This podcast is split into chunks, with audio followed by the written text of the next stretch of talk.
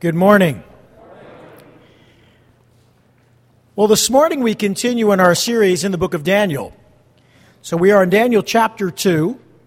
And this morning we're going to focus in on God's answer to Daniel's prayer. You're going to see that Daniel was a man of prayer. And God is a faithful God. Amen. As we look at today's study, we're not even going to get into the prophecy until next week. We're just going to look at the first half of the chapter because there's so many wonderful lessons right there. The first being that God answers prayer. Anthony talked about it as he was leading worship today.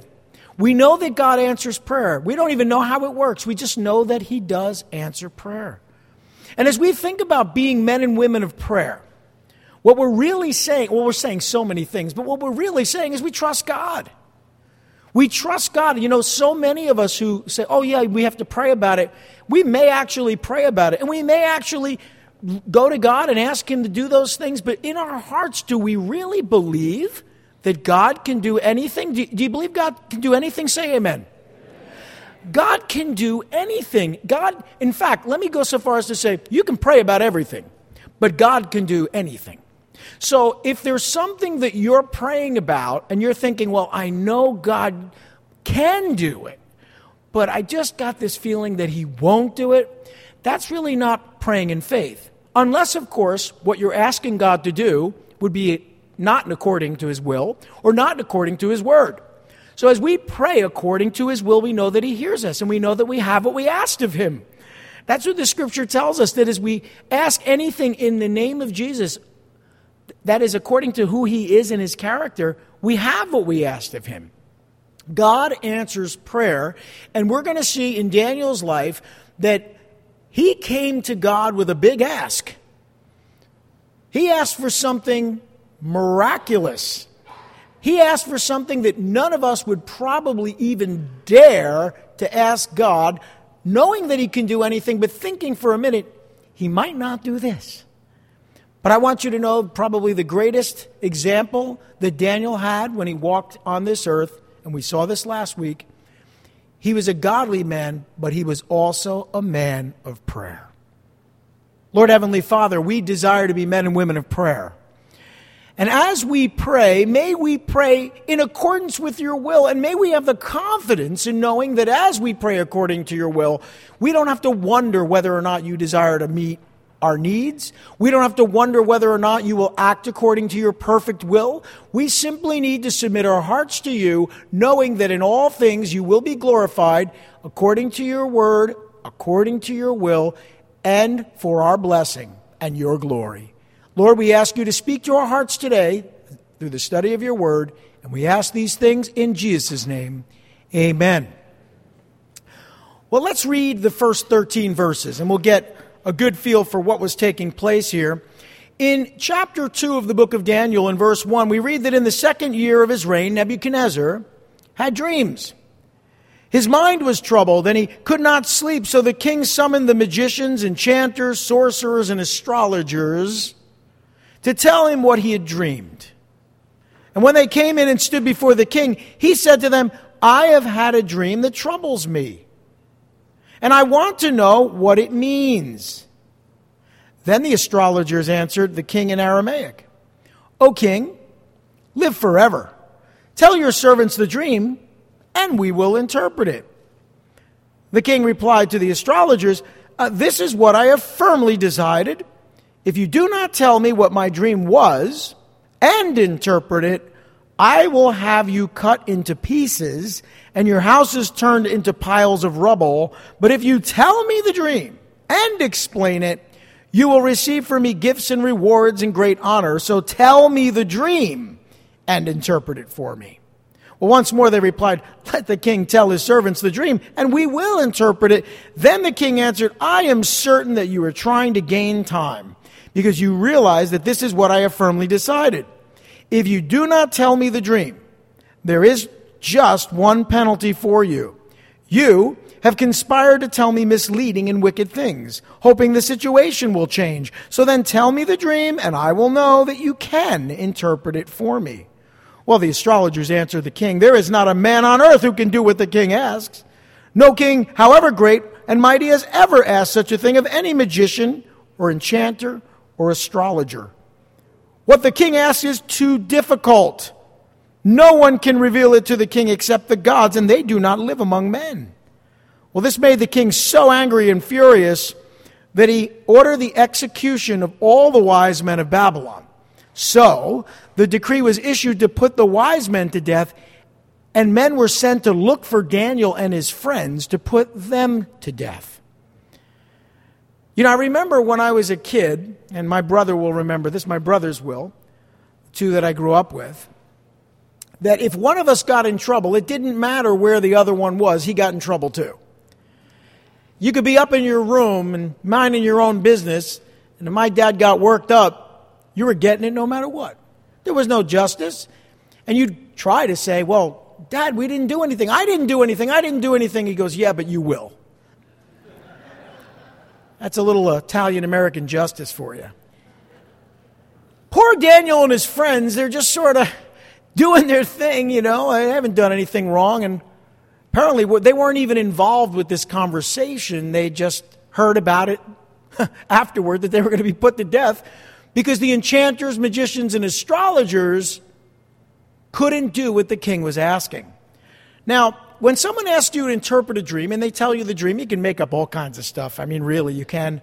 And people do. And by the way, I might want to just point this out that in God's Word, we learn that going to magicians, enchanters, and astrologers is problematic. For one thing, you are opening yourself up to get ripped off financially. Okay? Secondly, you are opening yourself up to the spiritual realm because many of the individuals who claim to be able to do these things are possessed or at least controlled by or influenced by evil spirits, by demons. So you're actually opening yourself up to someone saying something to you or interpreting something or influencing you who's being influenced by wickedness and evil spirits. You want that in your life? You know, so many people that go to, let's say, a fortune teller or tarot card reader or an occultist, let's just say an occultist, because that's someone that practices the dark arts. And we call that that because a lot of it, to be, to be frank, a lot of it's just bunk. A lot of it's just con men and con women, but not all of it. Some of it is people who are in touch with evil spirits. So imagine you go, you're down the boardwalk. For whatever reason, I always used to see these things down the boardwalk. And you walk into this little little hut, basically, and, and you get your palm read. Or you, and I highly recommend you not even think about it. I walk the other way. But if you go in there and you open yourself up, you have no idea what kind of influence could be in your life. People have gone to these soothsayers or these astrologers, and people have told them, these people, these con people, have told them to, they should marry this person or they should take this job. And, and I guarantee that whatever's going on, that influence isn't for God and it's not for good. So, first of all, let me just say you definitely don't want to ask those types of people for advice or counsel. Go to God's Word, amen? Well, what happened here is Nebuchadnezzar had a dream, and, and I've had dreams. Even this week, I had a few dreams, and I wonder, I wonder whether God was speaking to me through those dreams. In fact, I'm pretty convinced two of them were probably, that was probably the case. But you know, you have to test the spirits. You can't always just, oh, I had a dream about somebody, and, you know, oh, and you were there, and you were there, you know, and all of a sudden, you know, you're making decisions based on a silly dream that really has more to do with what you ate before you went to bed. We, we don't want to do that, but sometimes I'll have a dream and I'll say, you know, I feel like God is trying to tell me something, and I'll pray about it. And sometimes God will show me that that dream was revealing to me something that I needed to know about myself, or maybe something about someone else, so that I could help them and minister to them. That, that happens occasionally. It may happen for you as well. But Nebuchadnezzar had this troubling dream. And what he's going to do is he's going to use this really troubling dream to put the wise men of Babylon to the test. He's invested a lot of money in these guys. He feeds them, he pays them, he cares for them, and he's got a lot of them, and it's an expense. And so he's probably thinking, you know what? I'm going to see if these guys really are worth their weight in salt. I want to see if they really are capable of doing what I pay them to do. So this was his second year. This was Daniel's third year of service. Uh, and, and Nebuchadnezzar desired wisdom and the ability to understand the meaning of a dream. And Daniel had that gift, but he didn't go to Daniel. He just sort of went to the astrologers and the enchanters. So he summons them. They all claim to have the ability to interpret dreams. And by the way, in the scriptures, you'll see this. Kings often summon their counselors when they require wisdom. In fact, the book of Proverbs says that, you know, there's safety in a multitude of counselors or advisors, and that before kings go to war, they will consult their advisors. And that means that when you're making big decisions, it's not necessarily a bad thing to ask for counsel and advice. But he went to the wrong source. And as we get into verse 4 of this chapter, there's a switch, there's a change in the narrative, in that the language that this book was written in starts in Hebrew in chapter 1 and then right up to chapter 2, verse 3. After verse 3, starting in verse 4, and all the way through the end of chapter 7, the book is now written in Aramaic. It's a different language. It's the language that Jesus actually spoke. It was an international language, and it pertains to all people. So everyone would be able to read Aramaic of that day. Was a sort of an international language of commerce and communication, whereas Hebrew was not. Hebrew was specifically for the Jews. So these men that were spoken to by Nebuchadnezzar, they very nicely offered to interpret the dream on one condition. He had to tell them what he had dreamed. And I think any reasonable person would say, well, yeah, I mean, you got to tell me the dream. I, I, can't know what you dreamed. Someone came to me and they said, I had a dream last night, tell me what it is. I said, I have no idea. And ultimately, that's what happened. But see, he was determined to use this dream to prove their supernatural ability you got to figure if these guys are claiming to have supernatural ability, then they should be able to, if they have supernatural ability to interpret a dream, then they should be able to prove to the king they have that ability by telling him what his dream was. That's his thinking. And it's actually a pretty good way of thinking. It's kind of like that guy that said, if anyone here has telekinetic powers, please raise my hand. So he may have begun to question their abilities or their usefulness to him. He may have been using the opportunity to justify their considerable expense, expense, but for whatever reason, he would destroy them if they failed and reward them if they succeeded. Now imagine you go into work tomorrow and your, your boss gives you an absolutely unreasonable request. That's probably not hard for some of you guys. And basically says, well, if you have it done by the end of the day, you get a raise. If you don't, well, I'm going to kill you and your whole family. That would be a little intimidating. Um, you might be a little upset.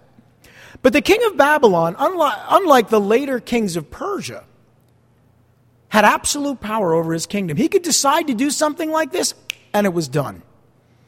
Immense, incredible, absolute power Nebuchadnezzar had. So Nebuchadnezzar's frustrated.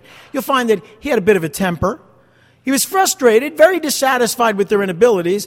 And as these men repeated their offer to interpret the dream, if he told them what he had dreamed, he just became angrier and angrier. He knew that they were stalling for time and repeated that they would be destroyed if they failed. This is a tense moment. He knew if he told them the dream, they would just deceive him to save themselves. They weren't about to say, you know, that's a really tough one. I can't interpret that. They would make something up, and he knew that. So these men finally admitted, finally in verse 10, they didn't have the supernatural ability to reveal his dream. They couldn't do it. They had no choice but to admit that. See, here's the problem. Let's say they said, I know what you dreamed, and they made it up, and it wasn't the right answer. It's like, I'm thinking of a number between 1 and 10. What is it? You know? So they had no way of doing that, and so they're in a, they're in a heap of trouble. So they were proud, and they were offended, because they really studied a lot in ways to fool people. And now they were outwitted by the king. He asked them to do the impossible. You know, God doesn't ask us to do the impossible. He asks us to allow Him to do the impossible in and through our lives. Amen? And aren't you glad? Imagine if God said, Well, you know, I'll help you out, but you got to walk on water. You walk on water, we're good. Uh, we would be in trouble, wouldn't we? No, he says to Peter, get out of the boat. And how was it that Peter was able to walk on water? It was God's work. It wasn't Peter. You might say, oh, but Peter had great faith. Well, that faith sunk after a little while. It really wasn't his faith that allowed him to walk on water, it was God's ability to do the impossible experienced through Peter's faith. See, faith just allows us to experience God's ability to do the impossible. You can't do the impossible by faith. No, God does the impossible as we exercise faith in Him. See, a lot of people will tell you if you just have faith, you can do anything. Well, if that were true, if that were legitimately true, would any of us ever get sick? Would any of us ever die? Would anyone here have any problems in their life? You know, sometimes people come in the back door. There's one particular p- person that came in and said, Oh, it was a bad morning. It was a tough morning, you know, just a difficult morning. I said, Well, the, the good news is it's only going to get better from here now that you're at church. You know, the, the thing is, you and I, we need to remember that our faith in God is what allows us to do the impossible. See, it's God. Just faith and faith will do nothing. Faith in your gotta have faith in yourself. Really? You have faith in yourself? Because I don't have faith in myself. Actually, I have faith that I will probably always get it wrong if I put my faith in myself. So I put my faith in God, and I know God can do anything. Say amen. And if God can do anything, then I trust God with everything. And it, that is exactly how we need to live in Christ and walk in Him. So they were quite aware, these, these men who claimed at one point to do the impossible, but now had to admit they couldn't, uh, they were quite aware of their own limitations, that only a God could reveal the dream. See, only God knows your thoughts. David said, You know my thoughts from afar. You know all my ways. Search me. See if there be any wicked way in me, and lead me in the way everlasting. Only God could do that. Was it Jeremiah said? It was actually God speaking through Jeremiah that our hearts are desperately wicked or deceitfully wicked. Above all things, who can know them? But he goes on to say, I know your heart. We don't know our own hearts. We don't even sometimes know our own thoughts, but God knows our thoughts from afar. That is, He knows them before we think them. We serve a mighty God. Well, this king realizes these guys, they're a bunch of phonies. Been paying them all this time. They've really just been making stuff up. And he's so angry that he ordered the execution of all the wise men of Babylon. An immediate execution, really. Now, this man was well known for quickly losing his temper when not getting what he wanted. He's a big baby. And that happens to a person when they have absolute power. You ever seen a toddler? They have absolute power sometimes. They start to scream in a restaurant and they can have all the candy they want. Some parents, not all. It's amazing how much power someone can wield when, when they have it. And you know what's amazing? This king was a big baby. We're going to see it over and over again. He's so used to getting what he wanted that he lost his temper when he didn't. So his decree sentenced Daniel and his friends to death as well. And so now Nebuchadnezzar has decided to put the wise men of Babylon to the test. How will Daniel and his friends react? Well, Daniel reacts by deciding to put his faith in God to the test. And I want to encourage you to put your faith in God to the test. Put your faith in God to the test. How do we do that? You know, I remember when I took chemistry in high school, not very good. Worst grade I ever got. I got a 67. Science was not my thing. And I remember experiments and I remember the fact that my experiments didn't always work out the way I wanted them to. You know, the fluid or the liquid was supposed to turn green if I did it right, turn blue. Something's wrong. It exploded, probably not supposed to happen. But when you put your faith in God and you experiment with prayer, you're going to find out something. Pray according to God's will, and you're going to prove that God is faithful. Now, you don't need to prove God is faithful. God's faithful whether you decide to experiment with that or not. God is faithful. But when you pray and you ask God to work in your life and He does, you're going to find out He's faithful. We talked about this last week, like giving. You know, you give faithfully as God leads you to give, right? And then all of a sudden your needs are met and you think, you know, maybe that promise in God's word is true. That if I sow generously, I reap generously. And you think, well, if I trust God with my life, I know that God will be faithful to protect me and keep me. We had a great opportunity these last two years to trust God with our lives. It's amazing, though, how many Christians couldn't. It was kind of sad, actually, how many churches closed down and how many churches just, just wouldn't trust God. Now, I'm not saying anyone needed to be reckless, but there was just simply no way we weren't going to meet for fellowship because God has called us to do so. You know, I, I wonder sometimes if Christians really just took a moment and said, wait a minute, do I really believe this stuff? I read my Bible, I pray, I give, I serve. Oh, but no, I, I can't trust God with my health. And again, I'm not saying we were to be reckless. You know, you're cautious to a point, and then you say, you know what? If living means not serving God, then I'll say, like Patrick Henry, give me liberty or give me death. So I know that trusting God can be difficult at times. I don't want to minimize that. I know many of you have struggled, as I have, to trust God, especially when God is doing something we're not real happy about or not doing something we would like Him to do. But eventually, you and I, we will get to a place where we have to trust God. If you're not there already, you will be there soon. So Daniel put his faith in God to the test. Again, I want to challenge you this week. The next time you face something you think is just beyond you and impossible, great. What a wonderful opportunity to put your faith in God to the test. And so we read in verses 14 through 18, and this is amazing, what a wonderful example. We read that when Arioch, the commander of the king's guard, had gone out to put to death the wise men of Babylon, Daniel spoke to him, notice, with wisdom and tact. And he asked the king's officer, Why did the king issue such a harsh decree? Arioch then explained the matter to Daniel, and at this, Daniel went into the king and asked for time so that he might interpret the dream for him. And then Daniel returned to his house and explained the matter to his friends, Hananiah, Mishael, and Azariah. And he urged them to plead for mercy from the God of heaven concerning this mystery so that he and his friends might not be executed with the rest of the wise men of Babylon. I love a man or a woman of initiative. Someone who takes the initiative, someone who says, Oh, no, no, no, no, no, no. I'm going to step up. My God has me in this place for a purpose. My God has blessed me, provided the gifts I need to be here, and I know He has a, a, work He wants to do in and through my life. So, quite frankly, I'm just not going to accept that I'm going to be put to death for something I didn't have anything to do with. So I'm going to get involved. Because according to God's will, I can get involved. I know God's will, Daniel might say, and I know it's not for me to be put to death or for my friends to be put to death for something ridiculous, something we didn't do.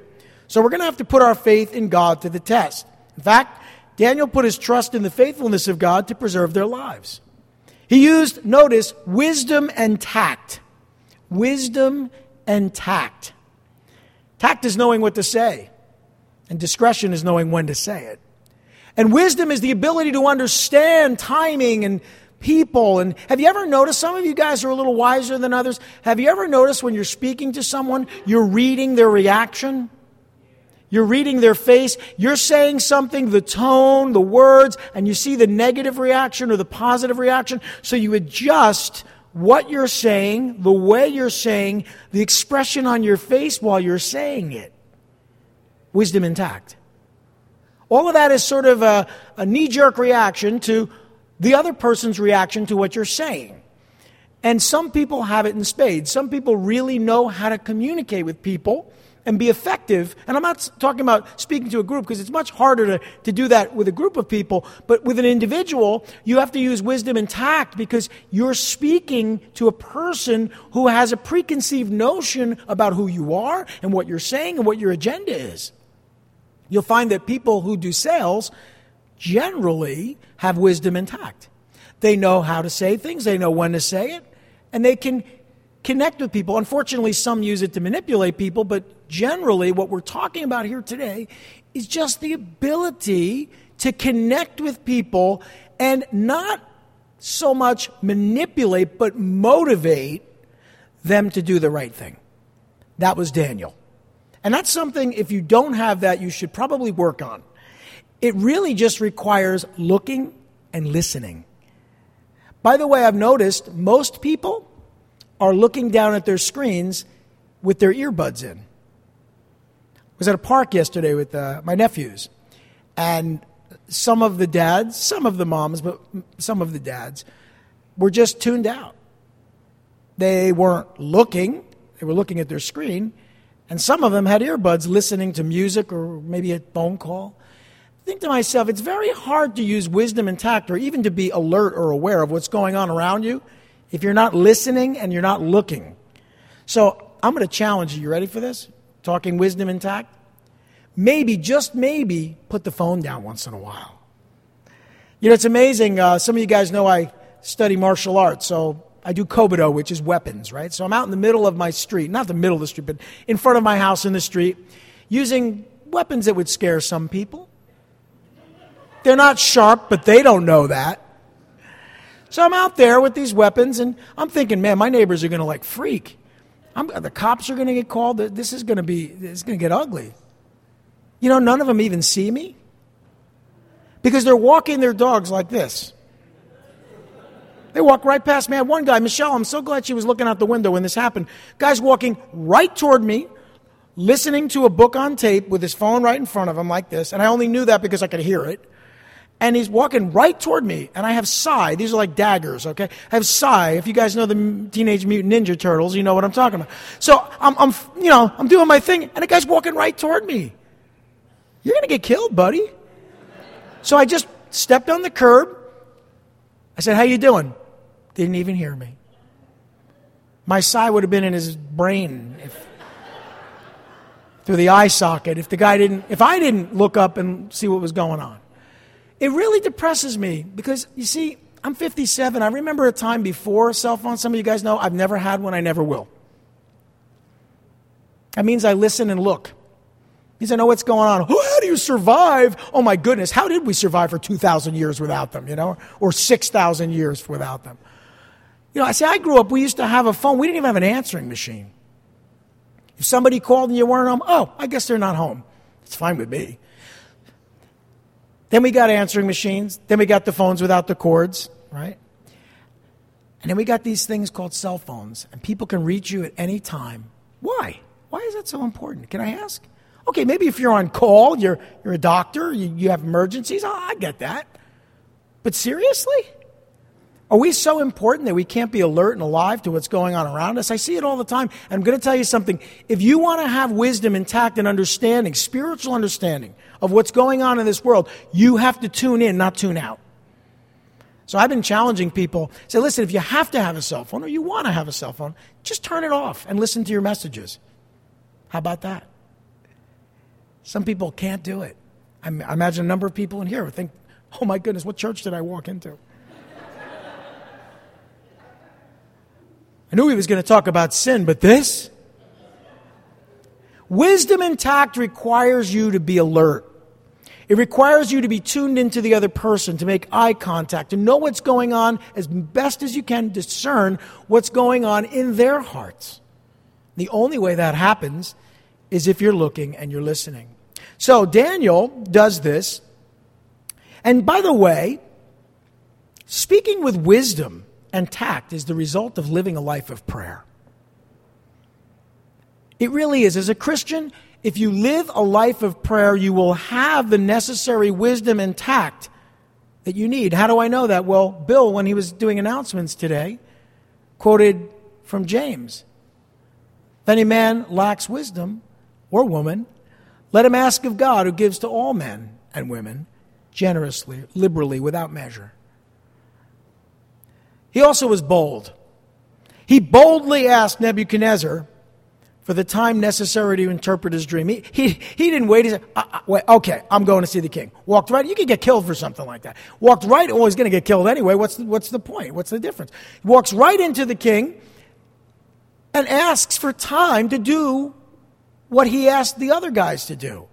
Now, I don't know Nebuchadnezzar's reaction, but I must, it must have been, wow, this guy's got some chutzpah. Comes in here, he's, he's promising to be able to do, or at least willing to try. You know what? That's pretty cool. So everything calmed down a little bit while Daniel went to prayer. And you see, speaking with boldness is also the result of living a life of faith. As you live out your faith, you will be bold in the things you say. Now, not brash, but bold. That is, you'll actually believe the things you tell people, and you'll stand up and know that God is faithful, and you'll speak boldly. So he offered to both tell the king his dream and to interpret it. And then he did something very important. He pleaded with God. You ever made a promise, you know, you, you just kind of say, oh, yeah, we can take care of that. And you say, how are we going to do this? I just promised we could do this. Well, Daniel knew his God was mighty. He knew he had nothing to lose, but he knew God would never be anything but faithful. And so he tells his friends, we got to plead to God. We got to plead with God for mercy. We got to plead with God that Nebuchadnezzar would be merciful. But we got to plead with God that He'll be merciful and reveal Nebuchadnezzar's dream and its interpretation so that we're not put to death. So he enlists his friends to pray. Another good practice to get into. When you enlist your friends to pray, they'll keep you accountable in prayer. I think probably the greatest impact of asking others to pray for you is you being kept accountable to pray. See, because if you say, Pray for me, I have this job interview tomorrow, and then your friends are sending you little texts, which you should be reading not while you're driving, or walking the dog, or walking past my house. Little text that says, Praying for you, brother, let me know how the interview goes. And you're like, Oh, yeah, that's right, I got to pray. We're built up in prayer as we pray for others. It's okay. You know, sometimes we need to be reminded to pray. So if you're thinking, I need prayer, you're thinking, well, ah, God's going to do whatever God's going to do, whether I pray or not. You know, that may even be true, but that's not the point of prayer, is it? C.S. Lewis said, prayer doesn't change God, it changes me. Do you need to be changed? That is, is your heart sometimes doubting God? Do you forget to pray? Do you forget to reach out to God? So, asking others to pray for you helps build up your faith, and it also helps build up the faith of others. So, that's what he did. And praying to God for mercy, oh, that's the result of living a life of humility. Because when you ask for God to show you mercy, you recognize you need God's mercy. And only humble people know they need God's mercy. Do you need God's mercy today? Amen. Or are you proud? Well, Daniel received the revelation of Nebuchadnezzar's dream and its interpretation in a vision that night. That as he goes to sleep, and we'll see in a minute, he actually has the same dream. Imagine that. Except that he also receives the interpretation in the dream. So he gets the director's cut of the vision. Because he not only gets the dream, he gets the interpretation of the dream. And here's what we read that during the night, in verse 19, the mystery was revealed to Daniel in a vision, and then Daniel praised the God of heaven and said, Praise be to the name of God forever and ever. Wisdom and power are his. He changes times and seasons. He sets up kings and deposes them. He gives wisdom to the wise and knowledge to the discerning. He reveals deep and hidden things. He knows what lies in darkness, and light dwells with him. I thank and praise you, O God, my fathers, O God of my fathers. You have given me wisdom and power. You have made known to me what we asked of you, and you have made known to us the dream of the king. Wow, what a way to wake up. Praising God for Him answering their prayers in His sleep. I think there's a little lesson there. You see, you can be at perfect rest once you've prayed to God. You can go to sleep. Oh, I was up all night thinking about this job interview. Well, did you pray? Yeah, that's what I was doing all night. He gives sleep to those he loves, the scripture tells us. In vain you rise early and stay up late, toiling for food to eat. Psalm 127 says he gives sleep to those he loves. If you really trust God, you should sleep like a baby. Well, not all babies sleep through the night, but you should sleep like a baby. You should be able to just go to sleep and say, you know what? I've prayed. I trust God. I have no anxiety about it because God is faithful. Amen? You go to sleep, you wake up, and before you even open your eyes, the prayers are answered. Now, in this particular case, there was a bit of a priority on this prayer being answered. But even if it's weeks, even if it's months, even if it's years, a lifetime, you can trust that God is faithful and sleep through the night. Yeah, I say the three things you really need to do to maintain health is, of course, sleep, very important. Eat right, very important. And what's the other? Exercise, move, get your body moving. You do those things, you're going to be a lot healthier than if you don't.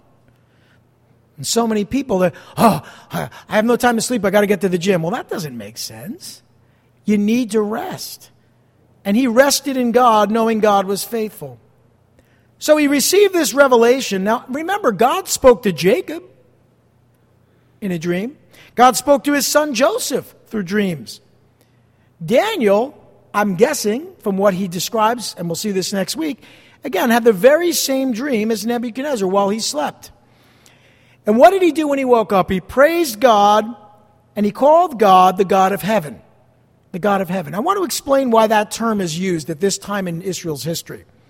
He uses this title in, instead of the more common Lord of the whole earth. The reason is in the books of Ezra and Nehemiah and the book of Revelation, this title is used is because after the fall of Jerusalem, they used to say the God of heaven to depict God as removed from his people. See, when the presence of God was over the tabernacle, why call him the God of heaven? He's the Lord of the whole earth. When the presence was over, the presence of God, the Shekinah glory was over the temple, why would you say the God of heaven? He's right there, or his presence is there. He's the Lord of the whole earth. But when, and we see this in the book of Ezekiel, Israel fell to Babylon, and the, before that, the presence of God was taken from the temple, and the Shekinah glory of God went back up into heaven. They started to call God the God of heaven. It doesn't diminish him because he's the God of heaven and earth, but it was a way of looking at God and recognizing that there was a time where God was present with them through the Shekinah glory of God, the kabod, the weight of God's glory. But that day had passed and they were, they were now in exile. And that's why they use the term the God of heaven. So he praised God for doing what? For answering his prayers and the prayers of his friends. Let's just look at the prayer real briefly. In verses 20 through 22, I want, to, want you to point out this is a praise prayer. They had already prayed for God to answer their prayer. You remember that already. They went to prayer before they went to sleep. And they trusted God to answer that prayer. But this prayer is the best kind of prayer. It's the praise report. Now, I will tell you, having been in ministry for over 35 years, I get a lot of prayer requests. I get very, very few praise reports. You know why that is? Because when the prayer is answered, people are like, oh, praise God, and they move on. I'm going to, one more challenge I'm going to give you is if you ask someone to pray and their faith is built up and your faith is built up in prayer, have the decency to call them or email them or even text them and tell them, oh, brother, sister, thank you for praying. I got the job. Or, you know what? I didn't get the job, but I trust that God has another job for me. There's a way to share the praise of God even when things don't work out the way you wanted them to. I think, again, we have to learn to communicate that. It builds up people's faith. See, my faith is built up. If I pray for someone to get better and they get better, whoa, my faith is built up. If they don't tell me, I don't know. But let's say they don't get better, they get worse. My faith is still built up when the person calls me and said, Pastor, you know, I know you prayed for me, and it looks like God is not going to heal me in the way that I wanted, but I'm still trusting God to work in and through this sickness in my life, and God is faithful. That builds up my faith. Maybe, in some ways, even more so. Think about that. God doesn't always answer prayer the way we want Him to, but He always answers prayer. And we need to share that. Well, He gave all the glory to God for who He is, just for who He is for his wisdom and his power over mankind, for his sovereignty, which is the theme of this book, God's sovereignty, his sovereignty over mankind, his grace. His unmerited favor, His unconditional love, His grace, and His gifts. By the way, when we talk about spiritual gifts in the New Testament, the word in Greek is charismas. It means God's grace. The grace, if you will, the grace. The gifts of God. For his knowledge and all things hidden from mankind which are not hidden from God. And then he does the most important thing you can do when praying after you've prayed for God to work in your life.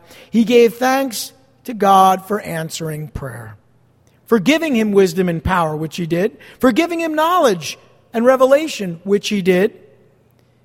And as I ask Anthony to come up and as we prepare to receive communion, I want to leave you with this thought. To pray for God to answer you and not praise him when he does is probably the highest form of ingratitude. Learn to pray, learn to praise. Learn to thank God as much as ask God to work in your life. And share that truth and the truth that you experience through prayer as you put your faith in God to the test. Learn to share that with others that you might be built up in your most holy faith. Let's pray. Lord Heavenly Father, we thank you. We are so grateful that you have given us the ability to communicate with you in prayer which can sometimes just bring peace. We may not even need to ask for anything, just experience your peace because being in your presence provides the peace that transcends all understanding.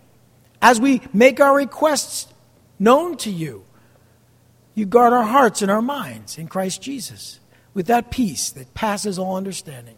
You give us a joy unspeakable, it can't even be described. And this happens as we communicate with you. And so, may in this first half of chapter 2, as we've learned that you answer prayer, may we learn to pray, to trust you, and then learn to praise you as we grow in our relationship with you. We ask these things in Jesus' name. Amen.